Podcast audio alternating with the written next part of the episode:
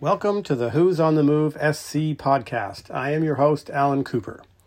In this podcast, we highlight people making an impact in our communities across South Carolina with a focus on entrepreneurs, leaders of nonprofits, and also artists. Today, we are going to be speaking with Michael Smallwood, an actor, writer, director, and teacher.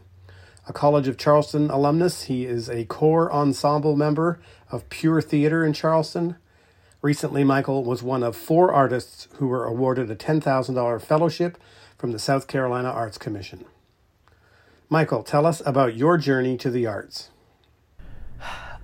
I I've been I've been trying to tell stories for as long as I can actually remember. Um, I, I, I I laugh. So my parents will tell stories about me as a kid, like three years old, um, and I'd have my parents read to me every night. I'd memorize the stories, and then I would go to their parties and take the book and like go around to different people and be like, "Look, I can read," and I would just recite the book verbatim. Um, I've been, you know, trying to tell stories with friends and, and drawing comic books and coming up with characters and, and movie ideas since I was in elementary school.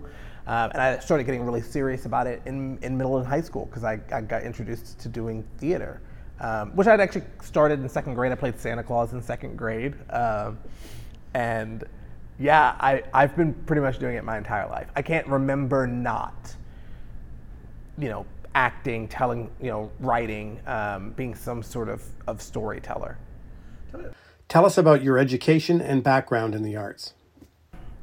I have always known that, I, have I've pretty much always known that I wanted to work in theater and film um, ever since I was a kid, really. And so for me, it's always been a question of how was I going to get there? How was I going to figure that out? And so um, I, you know, in, in middle and high school, started, you know, taking whatever theater classes I could, um, started being involved in whatever after school programs I could. In high school, I got to study for a summer at the Governor's School in Greenville, South Carolina, um, and learned an absolute ton. And then I knew as a, I knew pretty much from the time I started high school that I was going to go to college for theater to learn, um, and not just to learn how to how to act, which is you know my my first discipline, but to learn how to write, how to direct, how to um, you know design shows, how to not just portray characters, but how to create them, how to how to create stories from the ground up. That's always been um, a big part of my my journey through the arts and so yeah, it was never really a question of, of whether or not I was going to further my education in theater. It was really a question of, of where and, and what um, and what else was I going to get to do? Was it just going to be acting or was it going to be more than that? And I, have always kind of wanted it to be more than that. And, and fortunately, it has been. Do you see yourself more as an actor or a writer? I started I started college as an actor. Um, I took up playwriting in maybe sophomore, junior year, um, taking a class in it. And then for like a year and a half, I didn't do any acting. I just focused on writing plays.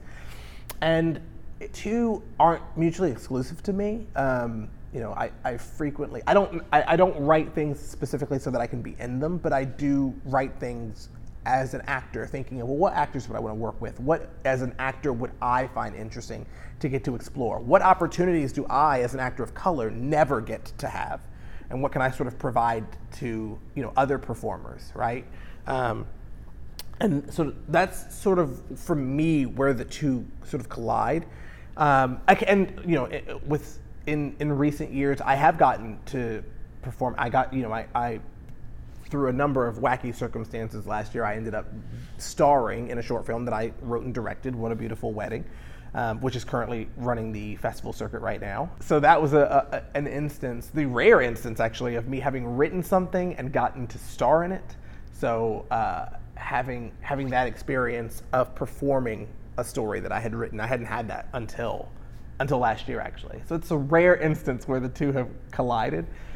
But I don't I don't think of myself one over the other. I think of them as being two disciplines that are both my focus.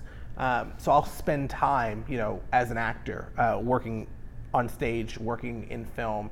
But at the same time, I'm, all, I'm, always writing. I'm always working on the next screenplay or the next stage play. Um, and right now, thanks to this grant, I actually get to focus a lot more on not just what am I writing, but which of those projects is most likely to get a chance to come to life. Um, in a, in a, you know, in a way that I don't always get to, because sometimes either my roles as an actor are keeping me away from sort of that sort of planning, or just not knowing, like how, what, what when is the next, like I've, I've written, you know, you write all these different ideas, and you, you're like, is anyone gonna like hear these? Like, does anyone want to make them? Like, you know, what is that uh, avenue? So. Talk about writing for theater versus writing a novel or a short story. So, writing for the theater is fascinating because it's much, much like all writing, much, you know, it's about telling a story. It's about, it's about human beings experiencing something that we human beings relate to. So, in that regard, it's the same. It, you know, it's, it's no different from short story writing. It's no different from poetry. It's no different from screenplays or anything like that. You know, you're still combing the human condition, looking for answers and truth and all of that. The mechanics, though, are very, very exciting because theater has both very strict limitations and very open interpretation of those limitations. So, as a playwright, I can say that these things are true on stage, and I can write stage directions in a way that say something happens here. And um, if I need, uh, if I have a moment where a character is supposed to burst into stardust, I can write that in the script as long as the language of that piece, the language of the stage directions imply that something is supposed to happen here where this character bursts into stardust. And whatever that is, whatever, however you accomplish that, just has to be in the vein of the, the, the, emotion and the spirit of what I'm asking for. Because every production will do that differently. And as a playwright, it's my job to know that. So I can write, this person uh, explodes into stardust, right? And emotionally, thematically, then that is the correct thing that happens. Now, what that looks like on this stage, six days a week or however long the run is, that's up to the team that puts it together. Um, but it's my my job as a writer, as a playwright, to build a world that can happen on this stage, and and to give and to give language that starts a conversation as to how that can actually physically manifest its way on stage. Because that because the answer to that is as many ways as people are creative.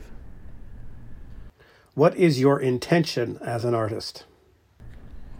My intention as an artist, particularly as an it's slightly different depending on what discipline I'm thinking of.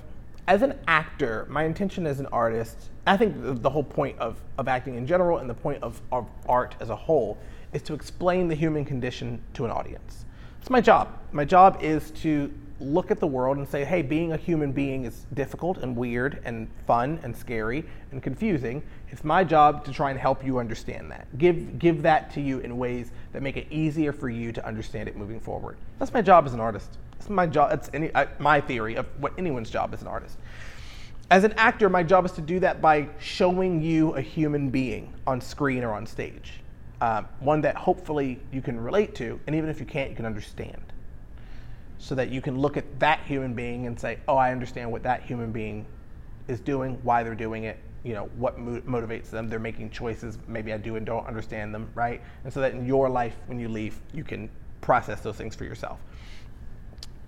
as a writer, as a as a as a writer and a director, um, I think my job is also not just to do all of that, but also to provide opportunity, to to create worlds and versions of worlds that feature people like me, people, that feature um, people who look like me in circumstances that we don't normally get to be seen in.